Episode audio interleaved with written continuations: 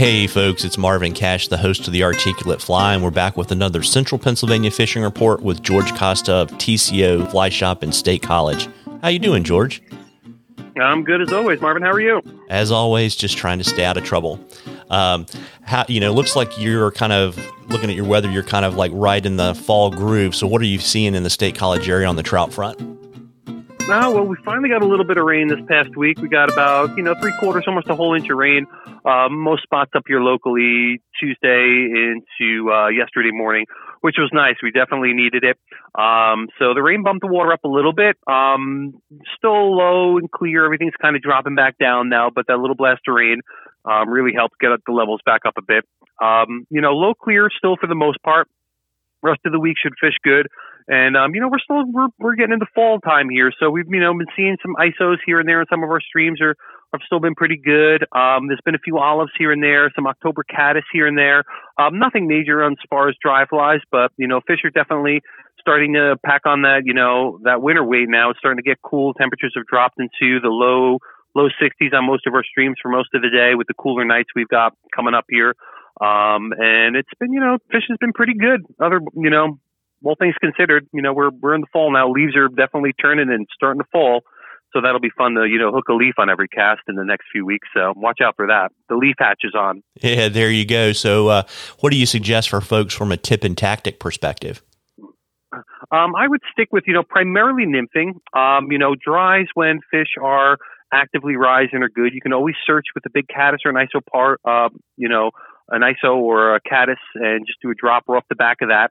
Um, nymphing is going to be more productive, and it's definitely getting towards that time to start throwing some streamers. You know, we are uh, one of our guides this week did spot a couple of fish, you know, moving around and, and starting to build some redds. So it's definitely time of year to start watching out for redds, but it's also the time of year where we're going to want to, you know, start throwing some streamers fish are going to start getting colored up, a little more aggressive, um, and they're going to start chasing streamers pretty good here in the next couple of weeks.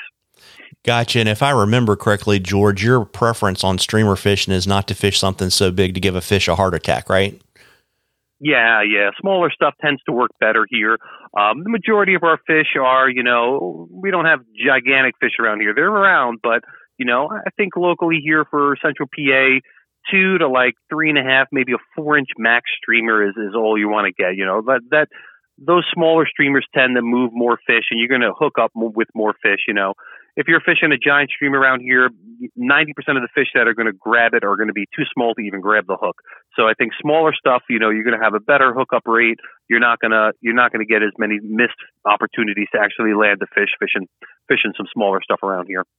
Got it. And, you know, talking about uh, not fishing on redds, you want to let folks know kind of how they can identify those in the water and, you know, why it's. Oh, for sure. Yeah. And why it's important not to step on them and, you know, why you should probably yeah. not target fish on them. Yeah, so that's that's always a, a wonderful thing to, teach people about. So redd is, you know, the spawning bed of a trout. If you're fishing, you know, especially gravelly areas of a stream bed and mostly shallow riffles, you know, be aware and look for very clear patches in the stream bottom. You'll you'll notice that suddenly you'll see this little circular clear patch that looks like all the rocks have been polished. That's a trout redd. That's where these fish are actually spawning. And if you actually see fish on these clear patches in the middle of the day, those are actively spawning fish. Um, you don't want to target them because they're doing what they're doing, and you know you wouldn't want somebody busting into your bedroom while you're doing what you're doing, and you're you're you know degrading the, the the, the stock for the next year. And these fish are spawning. You want to leave them alone. You don't want to target them. You don't want to fish to them. Um, and just just be aware of where you're walking. A lot of times these fish will spawn at night.